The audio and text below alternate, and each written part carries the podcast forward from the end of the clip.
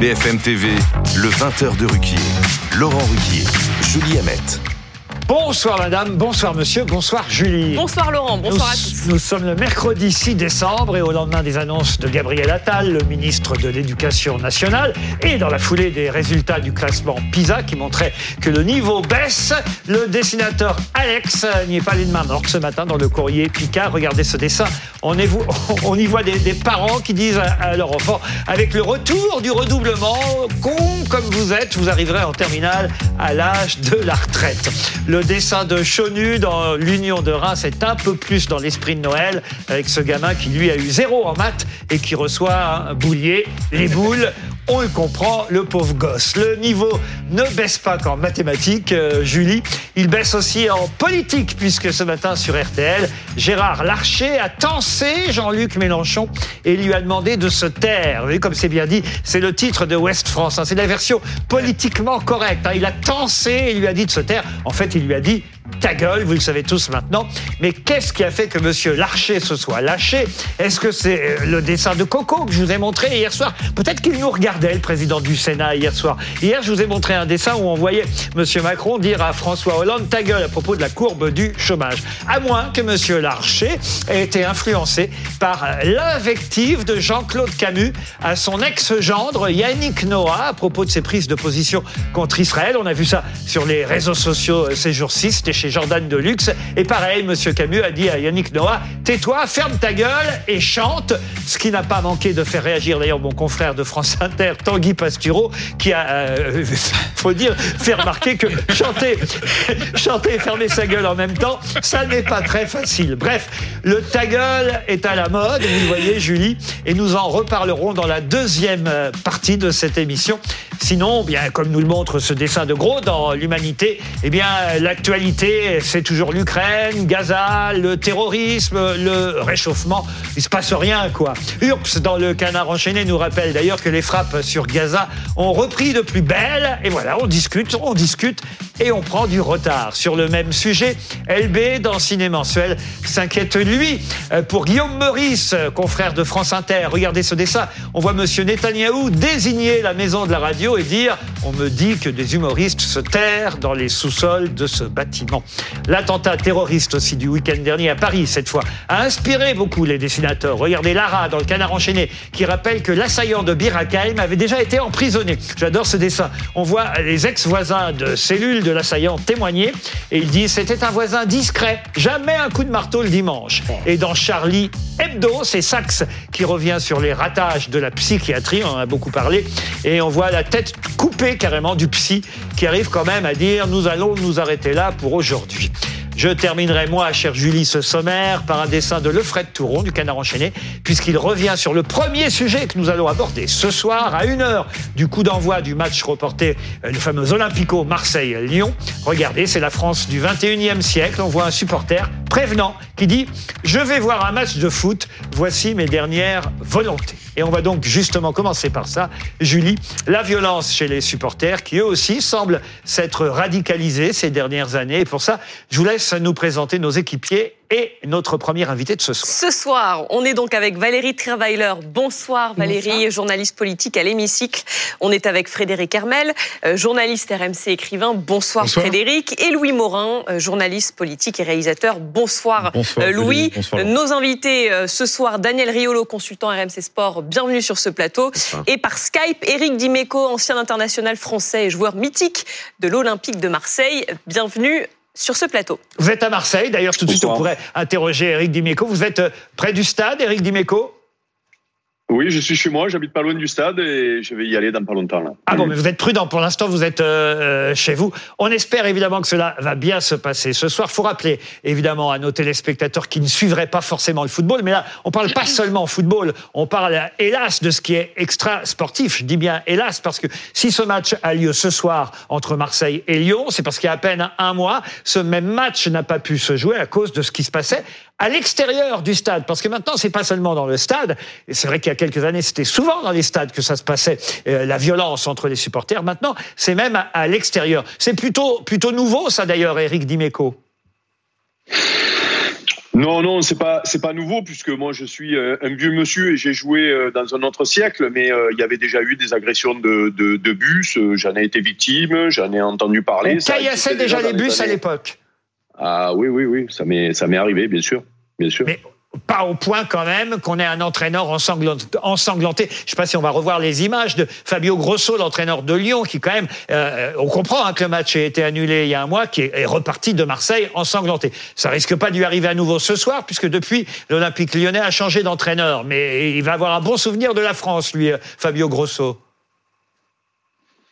Euh, ben, c'était là il y a eu un blessé c'est pour ça que ça, a marqué les, les esprits mais quand euh, des vitres explosent et que d'autres projectiles arrivent, si on ne se jette pas dans l'allée centrale, on peut recevoir un mauvais coup aussi. Et je vous le répète, ça nous est arrivé aussi à l'époque, bien sûr. Vous dites en gros, ben c'est normal, il faut avoir des réflexes, c'est tout. Sauf que parfois il y a des morts. C'est ce qui est arrivé. Hein. C'est ce qui est arrivé à Nantes euh, le week-end dernier, parce que euh, évidemment, ce n'est pas l'apanage des supporters de l'OM ou de l'OL. Hein. on voit bien ces derniers mois, quand même, ce sont des choses qui se sont reproduites euh, un peu partout. Je pense aussi à l'OGC Nice. c'est quand même un problème aujourd'hui qui semble récurrent, plus récurrent qu'avant. Ah là non, c'est le, le, gros problème qu'on a aujourd'hui, c'est que euh, le football étant le reflet de la société, c'est le sport le plus populaire, le sport le plus accessible. Euh, vous allez parler d'une société qui est de plus en plus euh, violente, et bien sûr dans le football, eh ben, on a nous aussi nos gros problèmes. Je le répète, qui ne datent pas d'hier. Hein. Euh, il y a déjà eu des interdictions de déplacement de supporters par le passé. Euh, je crois que certaines certaines personnes dans les pouvoirs publics pensaient que on pouvait continuer ou refaire voyager des supporters et se rend compte avec ce qui s'est passé ces derniers temps que c'est pas possible. Alors bien sûr que ça résoudra pas le, le problème des bastons entre supporters parce qu'ils sont capables de se donner rendez-vous sur des aires d'autoroute pour se bastonner. Mais que je sache dans ce euh, dans euh, dans notre pays aujourd'hui où je le répète la société est de plus en plus euh, violente et où on a beaucoup d'autres soucis que gérer des supporters de football je pense que la police a autre chose à faire aujourd'hui que de venir en masse autour des stades pour protéger un match de football. Donc si pour faciliter le travail de la police et c'est pour préserver la santé des supporters, il faut pendant un certain temps empêcher les déplacements de supporters, eh ben, je pense qu'il faut, qu'il faut le faire. Ça réglera pas les, tous, les problèmes de violence dans le foot, mais en tout cas, euh, ça évitera de voir les images qu'on a vues ces derniers temps parce que c'est euh, des supporters qui se déplaçaient la plupart du temps. Et donc ça, il faut empêcher. Il y a eu un mort. Voilà, il y a eu un mort, c'est grave. Et, là, on, peut plus rester comme ça sans rien faire. Voilà. La mort d'un supporter, eh ben, donc on, le rappelle, la mort d'un supporter euh, du FC Nantes ce week-end en marge d'un match de, Ligue 1 euh, contre Nice. Et vous l'évoquez, cette décision prise par l'État et les instances de football euh, qui ont décidé d'interdire tout déplacement de supporters pour les matchs classés à risque, et ce jusqu'au 18 décembre. On écoute peut-être la, ministre des Sports. On ne peut pas se permettre d'avoir des forces de l'ordre aussi sursollicitées dans le contexte sécuritaire que l'on connaît. Il faut qu'on ait vraiment un un moment euh, comme un moratoire. Euh, sur ces déplacements de, de supporters pour qu'il y ait une prise de conscience collective, un sursaut. Ça peut pas durer comme ça. La ministre des Sports a absolument raison, ça ne peut pas durer comme ça. Vous aviez euh, raison, vous aussi, Eric Dimeco, de dire qu'effectivement, dans le passé, on s'en souvient, il y a eu même parfois des choses bien plus graves. On se souvient du match en Belgique au stade du Heysel. À l'époque, c'était un match que jouait Michel Platini, si ma mémoire euh, est bonne. Au moins, euh, maintenant, les matchs ne sont pas joués quand il y a un gros problème pas toujours, mais le plus souvent possible. Euh, le, match ne s'est pas joué il y a un mois. Suite à ce qui s'est passé là-bas, je crois que le match avait euh, continué. Ça avait fait un, scandale énorme à l'époque. Si vous faites référence au match de 85, oui, oui, oui, oui, oui le match euh, s'était c'était quand même déroulé. le contexte pour poursuivre un petit peu sur ce que disait Eric. que ça ait déjà existé, oui, c'était surtout autour de certains clubs. Certains clubs avaient des supporters qui étaient plus plus agressifs, euh, il y avait Paris, il y avait Marseille. Là maintenant, c'est un phénomène qu'on trouve dans énormément de clubs. Et surtout, on n'a jamais eu une telle série. Les événements, c'était un par an, deux par an.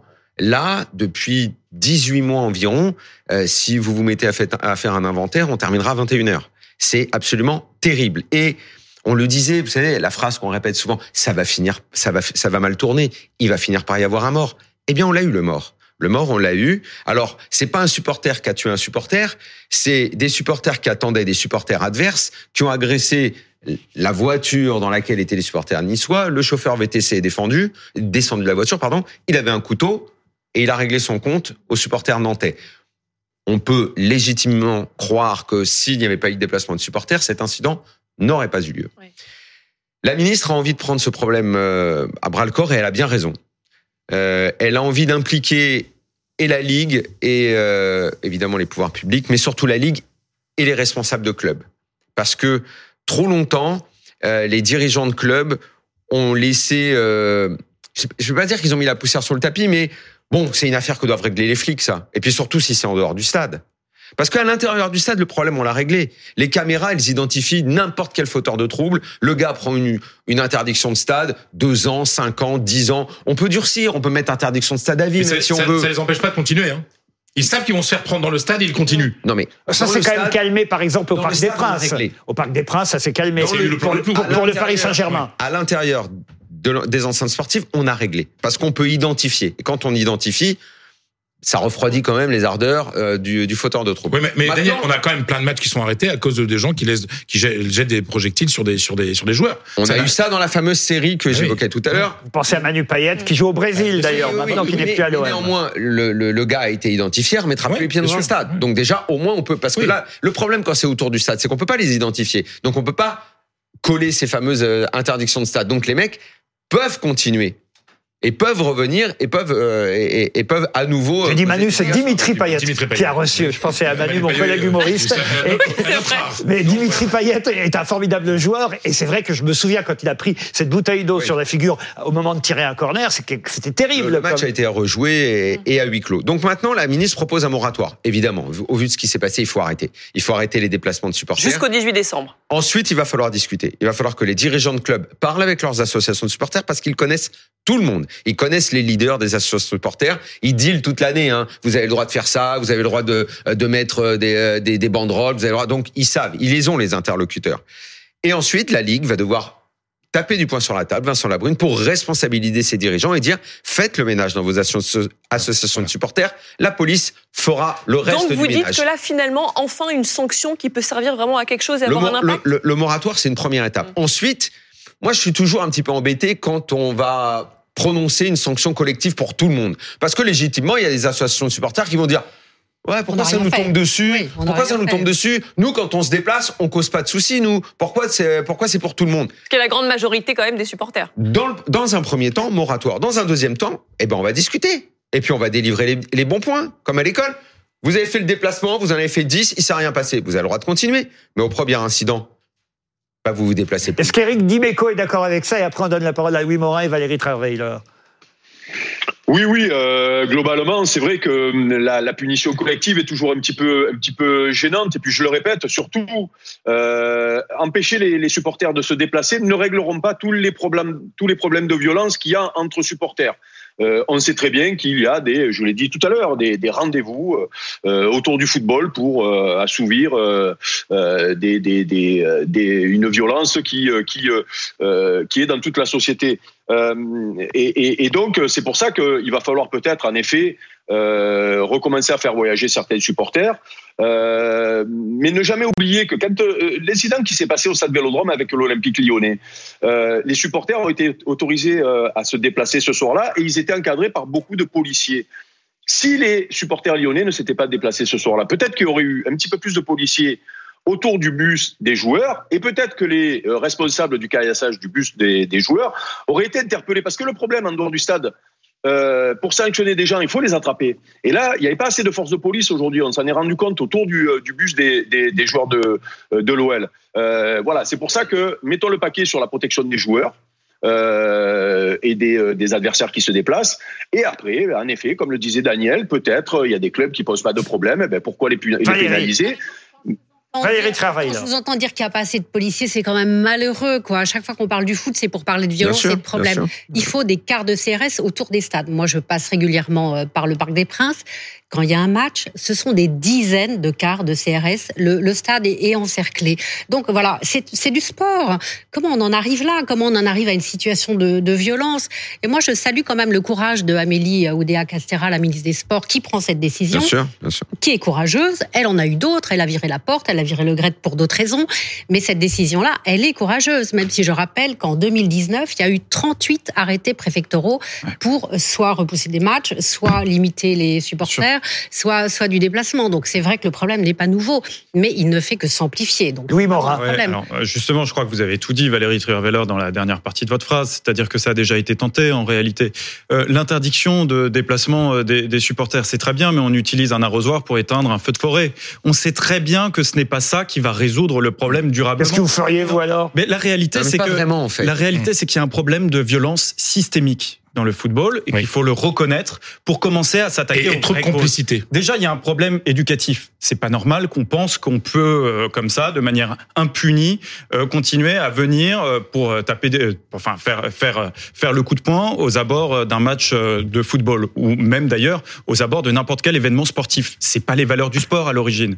Comment ça se fait que dans ce sport, ce soit devenu presque culturel pour toute une partie? alors, ça, tu, tu, permets Daniel? Des hooligans. Ça, ça, là, je rejoins Eric. Un mot qu'on n'a pas encore prononcé depuis le début de cette émission. C'est quoi Le mot ultra.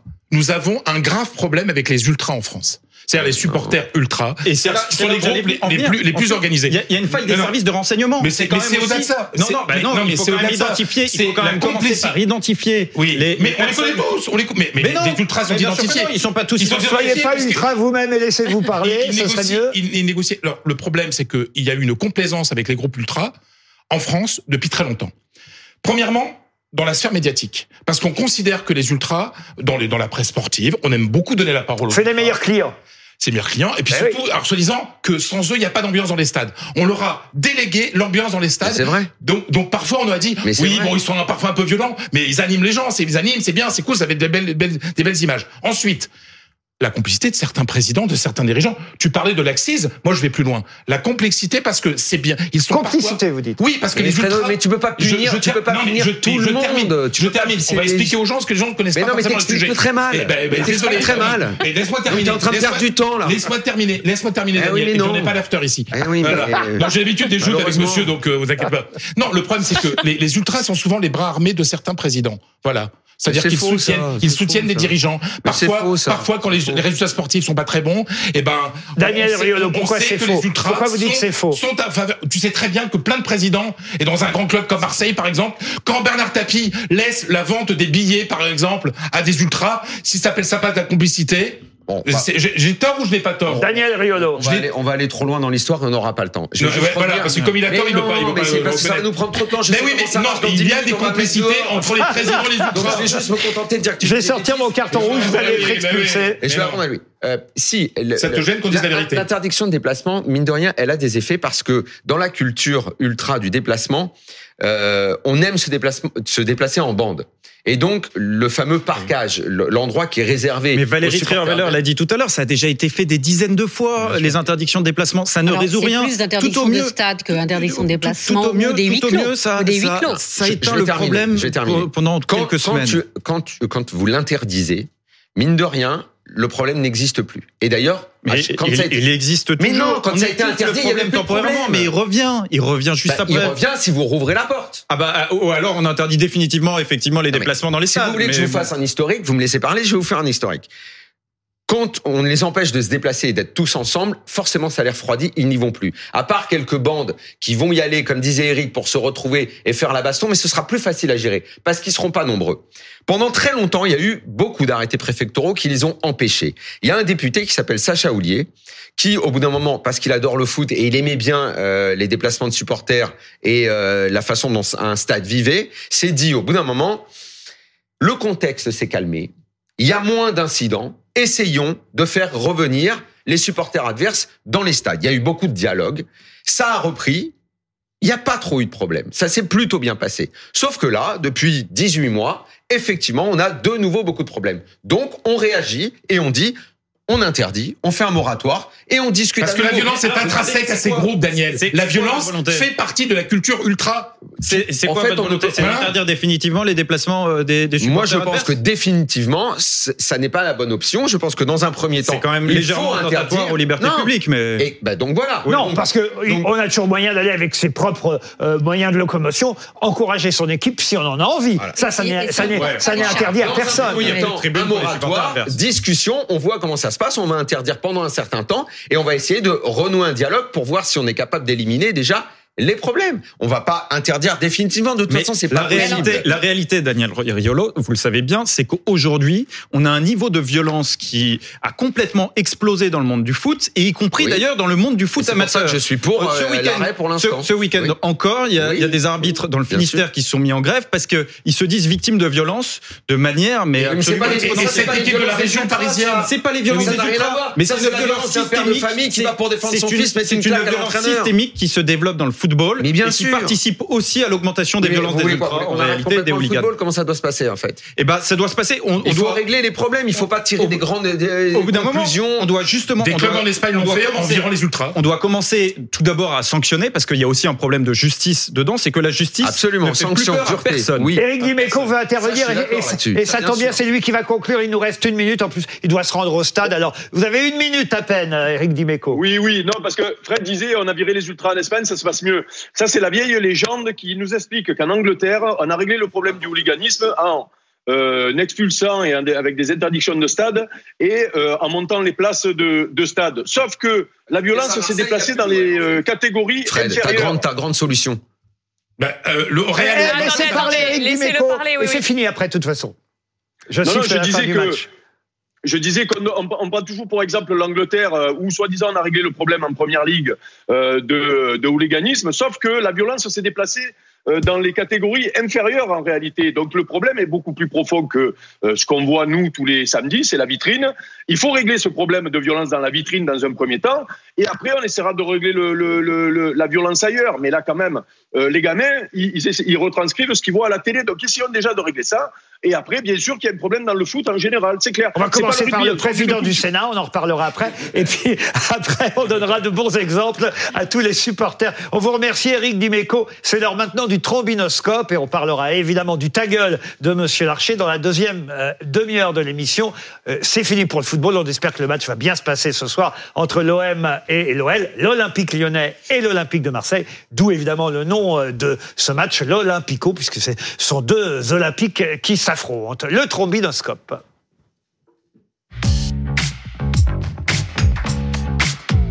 Et on commence par le président de la République, carrément, Emmanuel Macron. Emmanuel Macron qui reçoit demain à l'Élysée près de 500 scientifiques, des chercheurs, des start-upers pour officialiser le lancement de son Conseil national de la science, un organisme qui aura pour mission de réfléchir aux grandes innovations de demain. Alors il y a 11 scientifiques, hein. je ne vais pas vous donner euh, les noms des 11 ce soir, mais il y a beaucoup de chercheurs, euh, d'éminents professeurs dans tous les, les domaines. Euh, a priori ça paraît bien, mais il y a quand même quelqu'un, j'ai lu ça dans le Parisien euh, ce matin, qui dit, bah voilà, encore un, un machin, on appelle ça un machin, ou même un comité euh, Théodule, c'est le général de Gaulle. Là, je parle aux plus anciens qui nous regardent, qui en 1963 avait parlé de comité Théodule, c'est-à-dire un comité où on réunit des gens, puis ça sert à rien. Ça ne fait là encore finalement que retarder euh, le problème. Est-ce que un tel comité, ça sert vraiment à quelque chose ou à rien, comme le pensait le général de Gaulle à l'époque? Je, ne suis pas d'accord. Je trouve c'est plutôt une belle idée de lancer la recherche en France, qui est à la traîne, et, et les chercheurs qui se sentent complètement abandonnés, maltraités, mal payés aussi. Donc, euh, faire un plan d'anticipation jusqu'en 2030, moi je trouve que c'est plutôt une belle idée. Mais il faut que ça suive.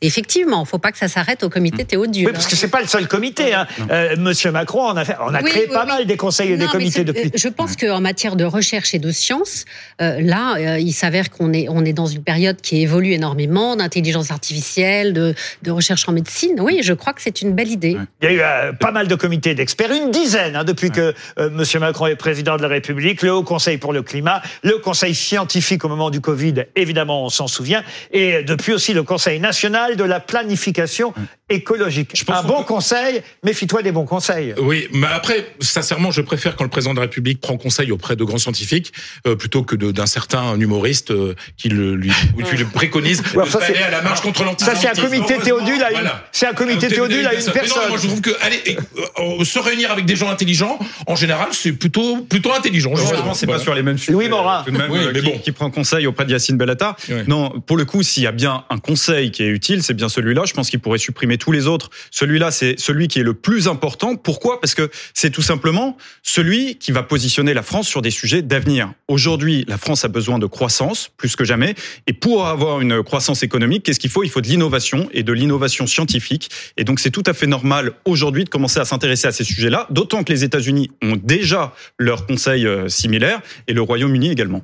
J'ai retrouvé à la phrase du général de Gaulle, c'était en 1963, je naissais. C'était en 1963 dans le Vaucluse, euh, à Avignon. Le général parlait de lui un peu comme Alain Delon aujourd'hui, à la troisième personne quand même, le général de Gaulle. Et il disait, le général de Gaulle, c'est lui qui parle, hein. le général de Gaulle n'écoute pas ce que peuvent penser le comité Gustave, le comité Théodule ou le comité Hippolyte. L'essentiel pour le général de Gaulle, c'est toujours lui qui parle. Le président de la France, c'est ce qui est utile au peuple français. Et alors, je sais pas pourquoi on a gardé que. On a retenu que Théodule. On, a gardé que Théodule, peut-être pour la rime. C'est un qui sonne bien.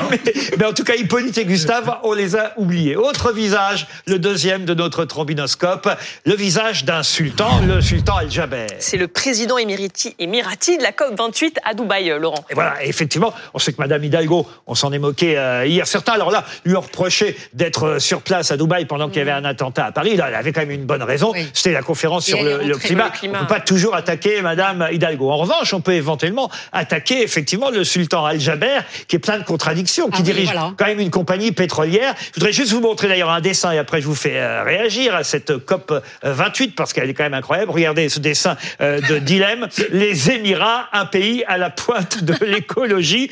Nous sommes pour une économie verte et on voit évidemment beaucoup de dollars non, mais comme vous disiez, euh, il n'est pas une contradiction près. Non seulement il est à la tête d'une compagnie pétrolière, mais en plus il est dans le déni sur les les prédictions, les projections scientifiques. Hein.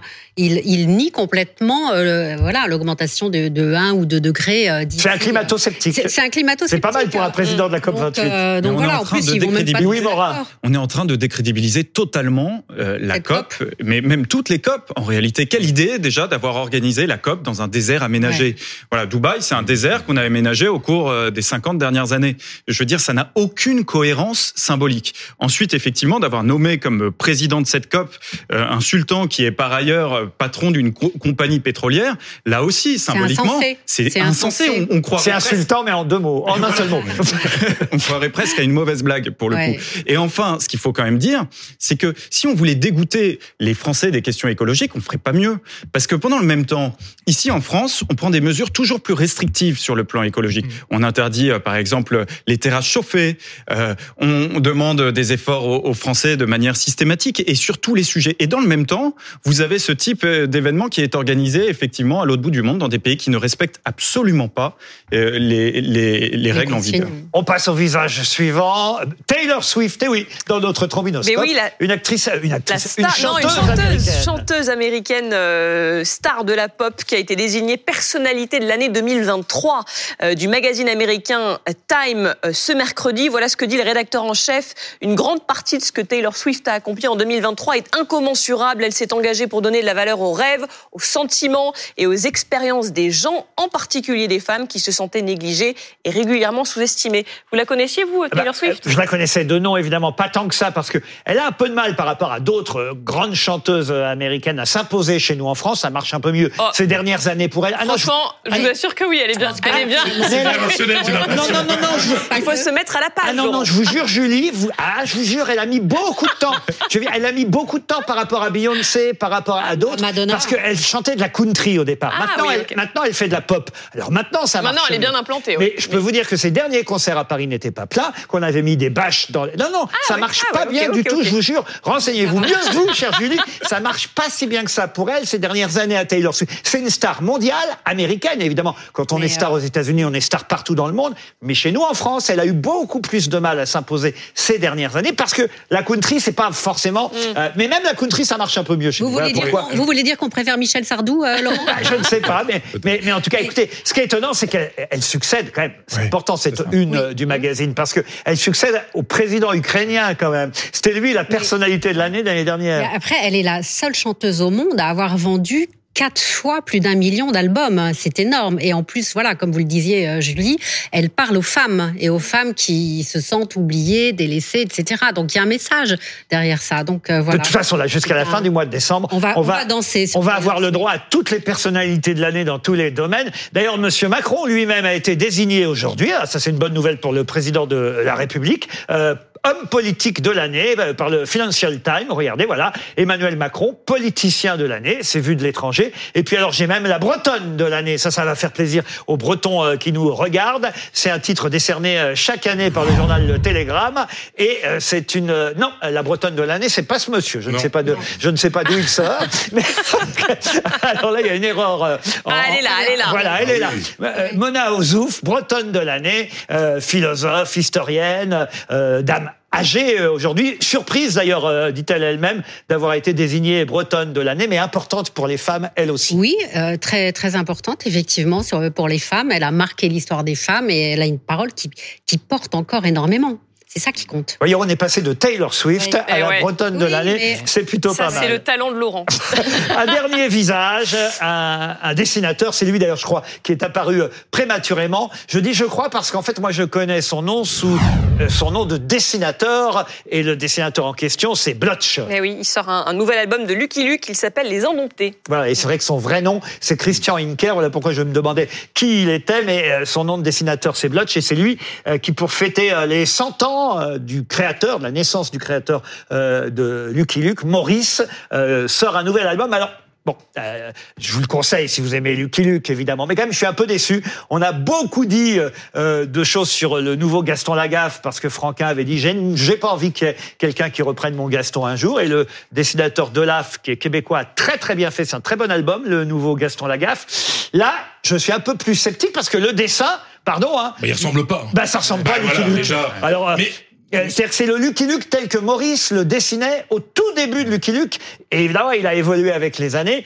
Et on, reconnaît à peine Lucky Luke. Euh, oui, et puis en plus, je vais vous dire, Laurent, moi j'ai un vrai problème avec euh, les œuvres qui continuent après la mort de leur. oui, mais quand c'est réussi, pourquoi pas bah, Même pas. Moi, je, je, je, je trouve que là, c'est une opération commerciale. Alors, il maquille ça très bien en disant c'est un hommage, parce que c'est pas le premier. Hein. Jules, par exemple, a fait déjà un album. Oui, mais Jules, c'était plutôt réussi. C'était réussi. Oui, oui, mais en fait, on cache quand même. Moi, je trouve que, d'ailleurs, le créateur de Tintin, Hergé, avait interdit que Tintin puisse continuer après sa mort. Astérix, ça continue et ça. Oui, mais pareil, j'aime pas. moi, je trouve que après la mort des, des, créateurs, l'œuvre doit s'arrêter, rester euh, figée. de toute façon, autant vous le dire, je vais vous offrir l'album, hein, parce que si vous aimez Lucky Luke, ça vaut quand même le coup de l'avoir dans votre bibliothèque. Mais il y a une autre déception, c'est qu'il n'y a pas les Dalton et il n'y a pas Rantanplan. Et moi, un Lucky Luke sans les Dalton et sans bah Rantanplan, je vous l'offre, Valérie Travail. Il est considéré comme un des meilleurs dessinateurs de sa génération. Bah, c'est sûrement un très bon dessinateur, mais là, il s'est attaqué à Lucky Luke et peut-être qu'il n'aurait pas dû. Voilà, on se passe maintenant à toute autre chose, mais ce sera après,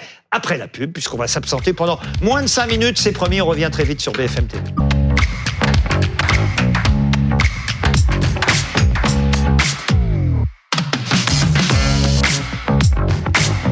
BFM TV, le 20h de Ruquier. Laurent Ruquier, Julie Hamet.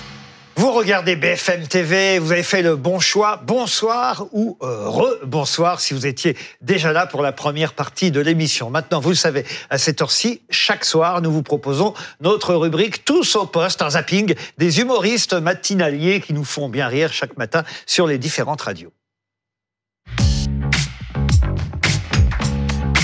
Le niveau des élèves français est en baisse entre 2018 et 2022 dans trois disciplines, en sciences, en compréhension de l'écrit et en mathématiques. Et comment?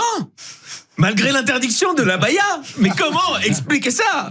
Ouais, il y a une baisse du niveau de maths, mais il n'y a pas une baisse du niveau de talent de comédien du chroniqueur quand il fait les vannes de gauche. Bon, la France est 26e au monde, très loin derrière la Belgique, qui est 12e.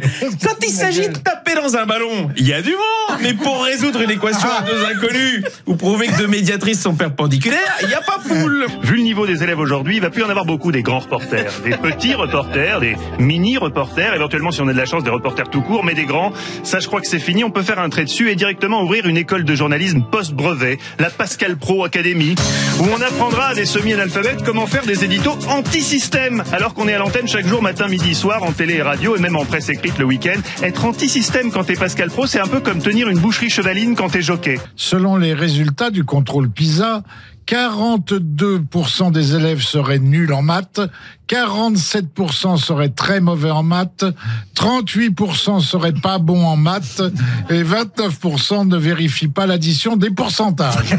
Suite au dernier attentat, le ministère de l'Intérieur ayant décidé d'arrêter toutes les personnes d'origine étrangère ayant un marteau, une pioche ou un outil dangereux à la main, Anne Hidalgo fait savoir que les chantiers pour les JO dureraient jusqu'en 2056. Alors avec la menace attentat, l'inquiétude grandit concernant la sécurité de la cérémonie d'ouverture des Jeux Olympiques. Eh oui, alors rappelons euh, que faire un attentat terroriste pendant les JO, c'est pas l'esprit Coubertin. Euh, Pierrot Coubertin n'a jamais dit l'important c'est pas de gagner, c'est de faire un attentat. C'est Oussama Ben Laden. On les confond souvent. Euh, Coubertin c'est le moustachu, euh, l'autre c'est le barbu. D'ailleurs, avez-vous noté les lieux des derniers attentats terroristes? Alors il y a la Tour Eiffel.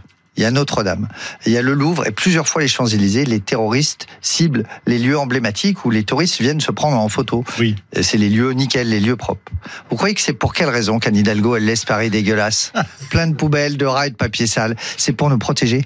C'est parce qu'on est en sécurité sur les lieux sales. J'avais pas vu ça Dans comme ça. 98% de la capitale.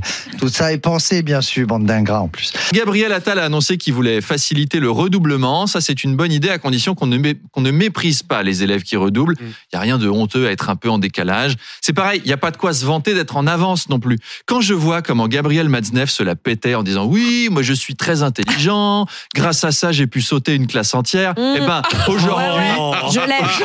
Oh non aujourd'hui, il est bien puni de s'être autant vanté pour ça. C'est bien fait pour lui. Le président du Sénat, Gérard Larcher, qui a adressé un ferme ta gueule Jean-Luc Mélenchon ce matin dans la matinale de RTL, s'est excusé pour ses propos en expliquant qu'il n'aurait pas dû accepter les vitamines que lui avait offert le sénateur Joël Guerriot au petit déjeuner. Le chef des chasseurs. Willy Schran. Interrogé à propos des échauffourées entre Gérard Larcher et Jean-Luc Mélenchon, a choisi de ne pas trancher. Ben nous, on va essayer de trancher. Bravo en tout cas à Jérémy Ferrari, Philippe Cavrivière, Arnaud Demanche, euh, Alex Vizorek et Mathieu Noël, France Inter, Europe 1, RMC, RTL. Essaie de vous faire rire chaque jour malgré l'actualité qui n'est pas si joyeuse, il faut bien le dire. Et on a vu Gérard Larcher aux côtés de Philippe euh, Cavrivière. Et, et c'est ce matin, justement, sur cette chaîne de radio, que le président du Sénat a lancé le fameux ta gueule lancé euh, à Monsieur Mélenchon. Justement, il s'en est pris donc à, Jean-Luc Mélenchon. C'était sur RTL ce matin. Euh, il explique qu'il juge inacceptable les propos du leader des Insoumis sur la journaliste Routel Krief qu'il qualifie de manipulatrice et de fanatique. On en a parlé sur ce plateau. Et le président du Sénat va même plus loin. On écoute la petite séquence sur nos confrères d'RTL ce matin. Quelqu'un qui a des millions d'abonnés sur X et qui se comporte de cette manière, qui en quelque sorte par sa parole crée un brasier qui peut enflammer, diviser, qui montre du doigt euh, une de vos consoeurs, et on voit bien avec quelle allusion derrière, eh bien je dois dire que c'est inacceptable. Et c'est inacceptable. Pour moi, Jean-Luc Mélenchon s'est mis en dehors de l'arc républicain. Vous lui dites quoi ce matin? Tais-toi Oui, ferme ta gueule.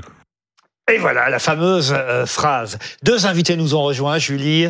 Oui, on, on est avec Raphaël Haddad, fondateur de l'agence de communication Mots-Clés. Merci d'être avec nous. Avec Christophe Barbier, éditorialiste politique BFM TV. Et on sera aussi Il me dit quelque chose, lui. je- avec euh, Franck Louvrier, maire Les Républicains de la Bolescu Black. Merci beaucoup d'être avec nous. Ça vous a surpris, choqué, euh, ce- ce- ces mots de Gérard Larcher C'est- Ni l'un ni l'autre en fait, parce que Gérard Larcher, on sait que il est à la bonne franquette et que parfois il peut parler cru comme cela. Alors évidemment, ça peut sembler violent. Faut reconnaître que c'est moins une insulte qu'un conseil qu'il lui donne finalement. Euh, ferme ta gueule, c'est une forme de conseil un peu grossier. Non, non, moi c'est je, vrai. je Mais partage bon, pas alors, du tout voilà, cette Valérie va opinion. pas être d'accord. Pas Mais du tout, c'est je voulais- extrêmement grossier. C'est très grossier, mais on est-ce que c'est violent? on a envie, Oui, on a envie de lui dire euh, cette fameuse phrase un président ne devrait pas dire ça. Hein, il est quand même président du Sénat, donc on attend quand même autre chose. On attend quand même une forme de respect des- des électeurs. Non, mais c'est vrai. De On parlait tout à l'heure de la violence dans la société Mais oui. aujourd'hui. Bah oui. Si Moi, je euh, le mauvais exemple vient du Sénat, pardon. Christophe. Alors voilà. Moi, je suis curieuse de voir comment un prof va réagir le jour où un élève va lui dire ferme ta gueule. mais là, ça n'a quand même rien à voir, pardon. Mais... Ça n'a rien à voir, mais c'est une autorité. Non, non, il y a une autorité, il y a une autorité naturelle. Attendez, euh, chacun son tour, autrement je vais être obligé de vous dire ta gueule à vous aussi. Alors, allez-y, Louis Morin. Il y a une autorité naturelle et qui doit être préservée vis-à-vis de l'enseignant, un rapport euh, élève-enseignant qui doit effectivement euh, eh bien demeurer, qui n'est pas euh, le rapport que doit avoir effectivement un, représentant, comme bien même représentant d'une institution, vis-à-vis euh, d'un autre représentant politique. Je veux dire, ex-sénateur lui-même. Jean-Luc Mélenchon a été sénateur, ancien candidat à l'élection présidentielle. Dans un cas, on est quand même sur un rapport d'égalité. Dans l'autre cas, on ne l'est pas. Donc, Ils sont amis d'ailleurs. Ils sont bah, amis. Évidemment, on va comparer les rapports. Si, vous voulez, s'il lui avait dit de face à face, peut-être j'aurais été moins choqué. Mais, le dire à une radio de grande écoute le matin devant des, des il s'en fout, il dort à cette heure-là, Mélenchon. Une injure. Ce n'est pas une injure. Mélenchon, mais enfin, Mélenchon, Mélenchon a dit à un jeune journaliste ferme ta petite bouche devant des caméras, c'était filmé. Moi, il m'a traité de fasciste parfumé devant des témoins. Ah oui, oui. Je sais ce que vous pensez? Non, non, j'ai rien dit. Pourquoi parfumer vous pensez J'ai pas dit ça. C'est vrai que l'insulte en politique, c'est pas nouveau. Ah non, il y a même un livre. Je suis à côté d'un féru d'histoire. Hein. Napoléon disait à Talleyrand, euh, vous, êtes de la merde, de la merde en bas de soi. Et Victor Hugo avait dit. Et on pourrait en citer beaucoup. Victor Hugo avait dit de Louis-Napoléon Bonaparte, Victor Hugo quand même, que c'était un Tibère avorton, cet apprenti dictateur. Il y a un livre qui est sorti qui s'appelle L'insulte de la restauration à nos jours. Et plus récemment, il y a eu le casse-toi pauvre con de Nicolas Sarkozy. On vous a préparé une petite compilation ah avec toutes ces, et après, les, dernières insultes. On fera réagir M. Haddad et Franck Louvrier parce qu'il est concerné évidemment par la première insulte qu'on va voir. Ah non, pourquoi Tu salis. Casse-toi là. Notre ami lyonnais qui a battu Mme Comparini, qui a fait un tabac. Ça Qui a fait un tabac. Salope. Tout à fait le droit de défendre un copain, mais en revanche, je trouve inacceptable vos déclarations sur la justice de notre pays. Voilà. Bien, merci Patrick Balk. Qui a dit je vous emmerde? Ah, Pas moi. Personne Moi non plus. Bon. Chacun peut dire ce qu'il ferait à la place. Moi, j'aurais, j'aurais répondu, hein, j'aurais répondu. Ta gueule. Oui, mais voilà, de Collard, pardon, hein, euh, on est plutôt habitué, euh, pareil pour Balkany, c'est quand même plus surprenant dans la bouche du président du Sénat. Franck Louvrier, qu'est-ce que vous en pensez? Moi, mon sentiment, c'est que ce matin, Gérard Lachet avait raison euh, sur le fond et pas sur la forme. D'une façon ou d'une autre, d'abord, il y a une barrière qui a été franchie du côté de Jean-Luc Mélenchon. Remettons l'église au milieu du village. Et je voudrais adresser mon, mon, soutien total à, à Ruth Elkrief. Mais c'est vrai que quand vous êtes le troisième personnage de l'État, vous êtes président du Sénat, vous avez un devoir d'exemplarité. Et je préfère un, un, langage châtié et non de chartier. Et en l'occurrence, c'est vrai que le fait que Jean-Luc Mélenchon exacerbe le débat politique, vous vous retrouvez là à parfois faire l'erreur d'utiliser le langage de vos adversaires, ce qui ne sert à rien. Euh, quand je vois la, la réaction à ce moment-là d'Elefis, c'est vraiment l'hôpital qui se moque de la charité. Mais en tout cas, voilà, c'est à un moment donné, quand vous incarnez l'État, quand vous incarnez la responsabilité, le devoir d'exemplarité s'impose. Vous pensez que c'était spontané ou que c'était calculé?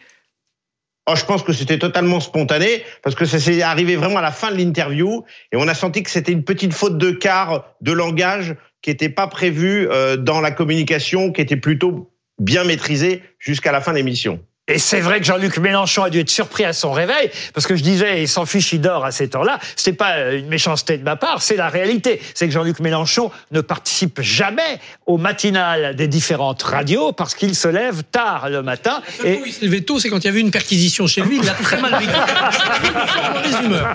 Monsieur Barbier, vrai. il serait là, il vous dirait ta gueule. Il l'a raconté lui-même.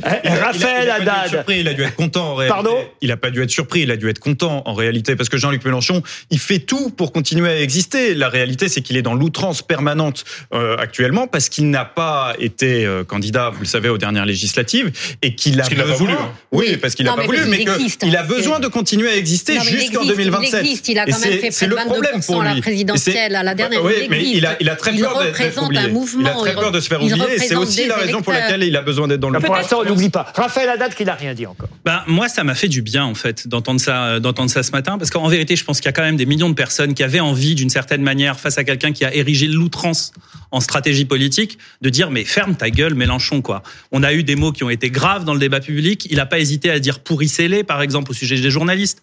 Qui se souvient que c'est quelqu'un qui a dit au sujet de Marie-Noël Lindemann, euh, elle est, euh, c'est un, il, il, restera après la bombe atomique euh, les cafards et Marie-Noël Lindemann. Il a traité François Hollande de fromage gyrophilisé.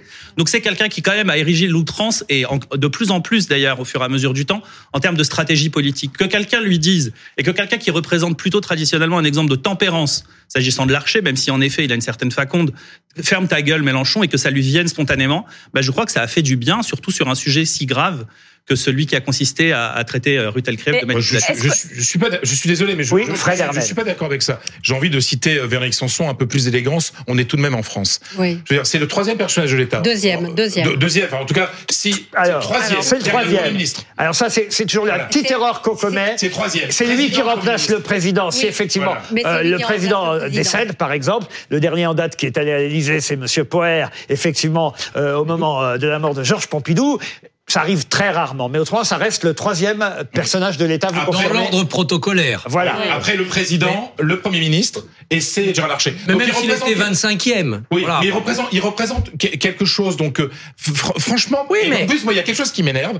C'est que là, ils ont, il a réussi à victimiser Jean-Luc Mélenchon. Et là, vous avez, Exactement. depuis, depuis ce matin, et on, on a eu Clémence Guettet tout à l'heure chez Marshall et Truchot, vous avez tous les petits soldats et soldates de Jean-Luc Mélenchon qui se font un plaisir ce oui, d'aller, sur tous les plateaux. Raphaël Haddad. ah est-ce que c'est plus grave. Attendez, on, on disait tout à l'heure, vous disiez vous-même que l'insulte c'est aussi vieux que la politique elle-même. Euh, C'est-à-dire, est-ce que c'est vraiment plus grave que Etourneau malfaisant de Gambetta à Clémenceau? Est-ce que c'est plus Mais grave qu'aujourd'hui, il y a On aurait dû l'écraser, l'écraser du pied gauche, ça euh, y a de, caisse Chirac de à Sarkozy. Est-ce que c'est plus grave plus qu'un importante. pitbull avec une tête de Snoopy de, de Sarkozy à Oui, mais ce sont des phrases. Ce, ce n'est pas de l'invective, ce n'est pas de l'injure. Ta gueule, c'est violent. Euh, pardon. Laurent, c'est violent, vous avez raison, mais ça a un avantage, c'est que ça ne reste pas. Je veux dire, euh, lorsqu'on compare avec ce qu'a vécu François Hollande, euh, les qualificatifs de flambi ou euh, même le capitaine de pédalo, c'est resté pendant tout son quinquennat. Ça paraît peut-être moins violent sur le moment, mais c'est beaucoup plus impactant dans la durée. Est-ce que vraiment- Louis Morin défendrait François Hollande un jour Est-ce que, comme le dit Olivier Véran, on a franchi un cap? Est-ce que ça dit quelque chose du climat maintenant Moi, je suis- de nos ah, jours c'est ce que je pense. dans, dans le débat sûr. politique? Parce qu'il y a les réseaux sociaux où tout le monde se lâche et ça banalise une forme de On violence. parle tous comme Twitter aujourd'hui. Voilà, je l'ai dit ici, souvenez-vous, il y a 15 jours ou 3 semaines, en disant aujourd'hui, en fait, les, voilà, on- comme les gens tweetent tout et n'importe quoi, on arrive à parler dans la rue ou sur les radios, comme on écrit sur Twitter, et ça devient un vrai problème. Bien sûr, les réseaux sociaux poussent à l'invective courte plutôt qu'à l'argumentation longue. Maintenant, il faut comparer ce qui est comparable. On peut faire ce reproche à Gérard Larcher. C'est évidemment maladroit et grossier, mais c'est face à un Mélenchon qui est habile et méchant. Et en effet, il se victimise. Il reprend la stratégie et la phrase de Ledru-Rollin, euh, socialiste révolutionnaire bien avant Mélenchon, d'un outrage faisons un drapeau. Et c'est ça que la France insoumise Et essaye voilà. de faire. Et ils le font très bien. hein. Et ils le font très bien. En fait, parce que là, c'est. Ils ont de l'entraînement. Juste pour dire, ce que moi, ça ne me dérange pas qu'il ait dit ta gueule à Jean-Luc Mélenchon ou à un autre d'ailleurs, peu importe à qui il l'a- dit. Le problème, c'est le ta gueule qui, me gêne. Oui, Vous comprenez ce que je veux dire? C'est pas la personne à qui. C'est pas la personne à qui il s'adresse. C'est le mauvais exemple Voilà. donné, et même à des jeunes. On dirait que les jeunes n'écoutent pas le président du Sénat. Mais aujourd'hui, on en est là à dire à l'éducation parle ceci, l'éducation cela. Si le président du Sénat se met à lui aussi à dire ta gueule, alors où on va Mais on parle d'une métaphore animalière. Ta gueule, c'est une métaphore animalière. Oui. C'est juste ça. Non, mais c'est vrai. C'est vrai. Ok, C'est pas bah. Alors je vous le dirai plus souvent. Il alors. aurait, pu dire, euh, il aurait pu dire je vous demande de vous taire, comme avait dit Balladur. Je vous hein. demande de vous arrêter. arrêter, Je vous demande de vous arrêter. C'est de, vrai, de vous taire. ça c'est vrai qu'il fait une entorse à quelque chose qui est très important en France, c'est que la méchanceté doit passer par l'esprit. Ça Voilà. peut être très Exactement. cruel, mais par Voilà. l'esprit. En France, en Angleterre, dans les démocraties, c'est par l'esprit qu'il faut être qu'il faut être cruel et méchant. La plume peut être plus cruelle que Et, l'épée. et puis, Christophe, il y a quelque chose aussi, une chose est ce qui est dit à l'Assemblée, Oui. qui est le lieu de la dialectique, de la joute verbale. Et je pense sincèrement que la, la bataille dialectique fait partie de la politique. Et que le niveau de joute verbale dans, de- dans une enceinte est, est plutôt significatif de- d'une bonne santé était, était ravi en tout cas Et- ce et matin. plutôt- mais oui. là, et là, c'est tellement basique, sans aucun esprit, que et puis en plus c'est en dehors de la bataille. Et en plus, et en plus, non mais en le plus, le truc, il n'est pas là, Mélenchon. Il est, il n'est pas là face à lui. Exactement. Donc c'est, c'est un peu lâche. Raphaël Haddad. Oui, on peut dire quand même encore autre chose, c'est que l'insulte en politique, c'est- ça a quelque chose de très particulier, c'est que ça dit non seulement quelque chose au sujet de l'insulté, mais surtout au sujet de l'insulteur. en réalité. C'est-à-dire que quand euh, il dit ce qu'il dit, c'est-à-dire ta gueule, enfin tais-toi, et puis ferme ta gueule. En fait, d'abord, ce qu'il dit sur le fond, c'est que lui, il estime que de sa place, il est légitime à dire ce qui est licite et illicite à dire dans le débat public. Pour prendre un petit peu les arguments de la France Insoumise qui a publié ce, ce communiqué donc sur, sur Twitter, sur X, les insultes en disent souvent plus sur leurs auteurs que sur leurs mmh. cibles. La France Insoumise apporte tout son soutien à Jean-Luc Mélenchon. Il y a vraiment une stratégie de la, victimisation. quand Jean-Luc Mélenchon est celui qui a dérapé et la victime, L'insulte la grossièreté, ça reflète deux choses. Ou le manque de maîtrise de soi, ce qui a été le cas pour le casse-toi pauvre con, ou, ou la pauvreté intellectuelle, hein, le manque d'arguments. D'ailleurs, il faut quand même dire que M. Mélenchon s'est quand même réveillé hein, depuis ce matin et il a répondu à notre confrère de BFM TV, euh, Olivier Truchot. Oui, c'est Olivier Truchot qui, qui s'étonnait du silence de Jean-Luc Mélenchon ah sur les réseaux et sa seule euh, réaction aujourd'hui, c'est une réponse à Olivier Truchot. Il dit Je veux laisser le ridicule bien inonder tout le champ de mes adversaires depuis le propos de Gérard Larcher. Toutes les indignations des chiens de garde sont annulées par le silence de la classe médiatique devant le borborigme euh, du brave soldat Larcher. On peut reprendre la discussion là où elle a été interrompue. Cessez le feu à Gaza, arrêtez Alto Ta gueule, chien de garde. Ta gueule, borborigme.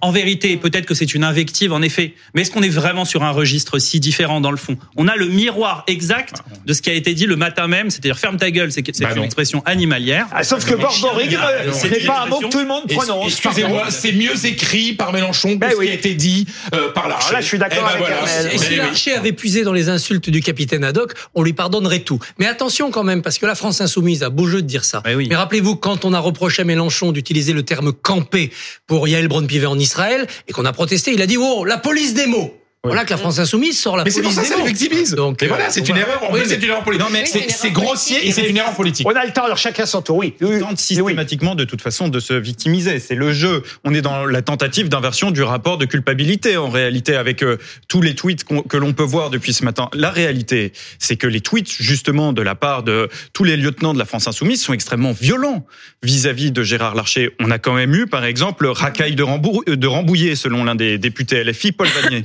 Mathilde Panot ah a déclaré vivement le dry January. Sous-entendu, euh, Gérard Larcher est déjà ivre le matin à 8 heures du matin lorsqu'il fait une matinale. On peut pas faire un alcotest à l'entrée de la station. non, mais, c'est là aussi c'est extrêmement violent. Là mais c'est violent parce que Gérard Larcher s'est mis tout en bas. À partir du moment où il s'est mis tout en bas, il autorise les autres à être à son niveau. Jean-Luc Mélenchon s'est mis aussi tout en bas depuis extrêmement longtemps. Ah, mais ça le sait. Mais oui, mais Raphaël Haddad et après Franck Louvrier une dernière fois. Je veux bien qu'on débatte, mais en vrai, qui peut croire sérieusement une seconde que Mélenchon est victime de l'outrance de Gérard Larcher? Je veux dire, à un moment, faut, faut remettre les choses à leur place. Mélenchon, c'est quand même celui qui, encore une fois, a érigé l'outrance. Il n'y a pas un jour qui passe sans qu'il n'ait pas un mot outrancier, un tweet outrancier, une expression outrancière. Qui peut croire que sérieusement le président du Sénat a agressé Jean-Luc Mélenchon en disant ferme ta gueule et un ferme ta gueule qui, qui de plus lui échappe. C'est même pas un faire ta gueule. Moi, je vous dis, c'est pas l'agression qui me dérange parce qu'effectivement, vous avez raison. Ça n'est pas une agression. C'est simplement la grossièreté et le mauvais exemple. Franck Louvrier. Oui, si vous me permettez, euh, je pense que dans 48 heures, on n'en parlera plus. Mais, mais la seule chose de fond, c'est à qui profite cette erreur? Elle profite à Jean-Luc Mélenchon, parce que ce matin, en se levant tard, euh, on lui a fait sa journée. Donc il est tout content médiatiquement, il a pu euh, comme ça encore être présent dans, dans, dans l'univers médiatique pendant toute la journée. Et c'est là où il y a une erreur de fond, parce que d'une façon ou d'une autre, euh, on, moins on s'en occupe sous cette forme-là, et, et, moins on lui donne la possibilité de pouvoir être encore présent dans les médias, généralement sur des sujets qui ne sont pas des sujets du niveau ni du président de la, du Sénat, ni même du débat politique. Donc voilà un petit peu, c'est ça l'erreur de base. Franck Louvrier, c'est vous qui aviez dû gérer à l'époque le fameux casse-toi pauvre con euh, du président Sarkozy au, au, salon de l'agriculture. Il l'a regretté, il l'avait même écrit euh, dans ses livres suivants. Il, il avait regretté ces, ces, ces mots-là. Alors, faut le remettre dans son contexte. À l'époque, euh, il n'y avait pas les réseaux sociaux comme ça existait aujourd'hui. Hein. C'était en fin de compte une image qui avait été vendue aux Parisiens euh, pour permettre de faire un début de buzz. Et c'était pas simple parce qu'à l'époque, nous, on n'avait pas, bien évidemment, des personnes qui pouvaient s'occuper des réseaux sociaux. Euh, on répondait euh, par des médias traditionnels. Et c'est à la suite de ça, en fin de compte, qu'on a créé une équipe pour suivre plus particulièrement les réseaux sociaux à, à l'Élysée. Ah oui, vous l'avez géré ensuite en créant une cellule quasiment pour veiller à ce qui se passait effectivement sur les réseaux. Un, Maintenant, on filme service tout. de riposte digital, ouais, tout à fait numérique.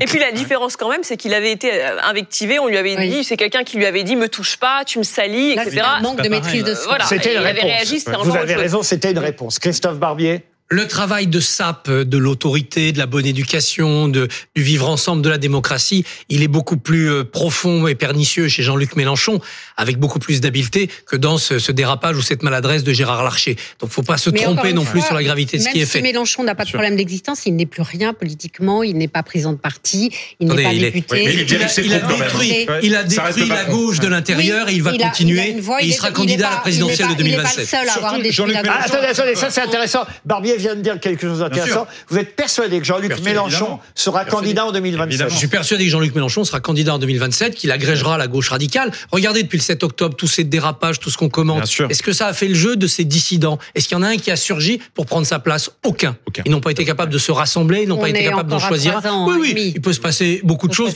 dans de tous les choses. camps. Mais Jean-Luc Mélenchon, il a commencé la dernière présidentielle très bas dans les sondages, à 6-7, il a fini à 22. Et là, il peut tomber très bas avec toutes ces déclarations, il n'en a rien à faire. Il sait que le jour venu, la colère populaire de gauche radicale, augmentée par une certaine complaisance d'islamo-gauchistes, ça lui fera sa campagne 2020. Et Jean-Luc Mélenchon a 72 ans. S'il ne réussit pas son objectif euh, dans 4 ans, c'est-à-dire euh, à 76 ans, eh bien c'est la dernière fois qu'il pourra réellement être candidat. Alors, on peut toujours l'être par la suite dans la Constitution, mais dans les faits, à 81 ans, il sera jamais candidat à la présidentielle. Si je dis euh, Raphaël est-ce que. François Ruffin va le débrancher, est-ce que c'est une insulte euh, adressée à Jean-Luc Mélenchon? Vous pensez que François Ruffin a des chances d'être le candidat à la place de Jean-Luc Mélenchon? Oui. Et je pense que je sûr. pense que c'est ça qui va se jouer dans les. À la place ou dissident? Non, à la place. je reviens un instant quand même sur la façon dont Ouest France, j'ai montré ça à 20h là au tout début de l'émission, la façon dont Ouest France a relayé cette information. Parce que C'est vrai que pour l'instant les journaux n'en ont pas trop parlé, à part sur leur site internet et sur les réseaux sociaux, mais on, on- on verra dans la presse comment la presse réagit euh, demain matin, puisque ça s'est passé dans la matinale. Alors évidemment, à part le journal Le Monde qui aurait pu éventuellement, et je suis pas sûr qu'ils en aient euh, parlé euh, aujourd'hui dans leur édition, mais ce sera dans tous les journaux demain. Mais ça m'a beaucoup amusé la façon dont Ouest France a à propos de cette affaire. Ça, c'est du journalisme. Ça, ce sont des mots choisis. Gérard Larcher tense Jean-Luc Mélenchon et lui demande de se taire. Je trouve que parler de ça ainsi, c'est quand même formidable. Qu'est-ce- termes délicats, ces choses-là sont dites. Vous voyez, hein, vous êtes- d'accord. Mais oui, oui, Morin. On réussit à avoir un, un bon mot euh, quand même sur, euh, sur toute cette affaire, mais en réalité, il y a quand même un, un vrai sujet autour de tout ça. L'enquête Cevipof du, du mois dernier a démontré que 70% des maires disent avoir déjà été victimes d'incivilité.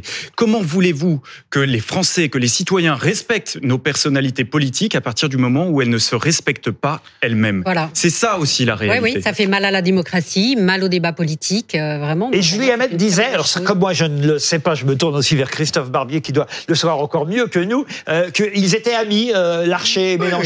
Mais Mélenchon entre Ah, au Sénat, il est le Benjamin de- de- du Sénat. Il a 35 ans à l'époque, c'était l'âge minimum. Et il est un bon sénateur. Et Larcher, qui a aussi beaucoup d'ancienneté, bien entendu. Puis l'Essonne, euh, c'était pas très loin de Rambouillet, donc euh, tout ça se passait très bien entre eux. Elle n'est pas le- chassée avec Gérard Larcher, quand non, même. je pense Jean-Luc que Jean- Mélenchon. Mélenchon n'était pas un chasseur, mais en revanche, il a un bon coup de fourchette et euh, je pense qu'il partageait cela. Mais c'était pas le même Mélenchon à l'époque. Ah non, c'était pas du tout. C'était le un même républicain Mélenchon. à l'époque. Exactement.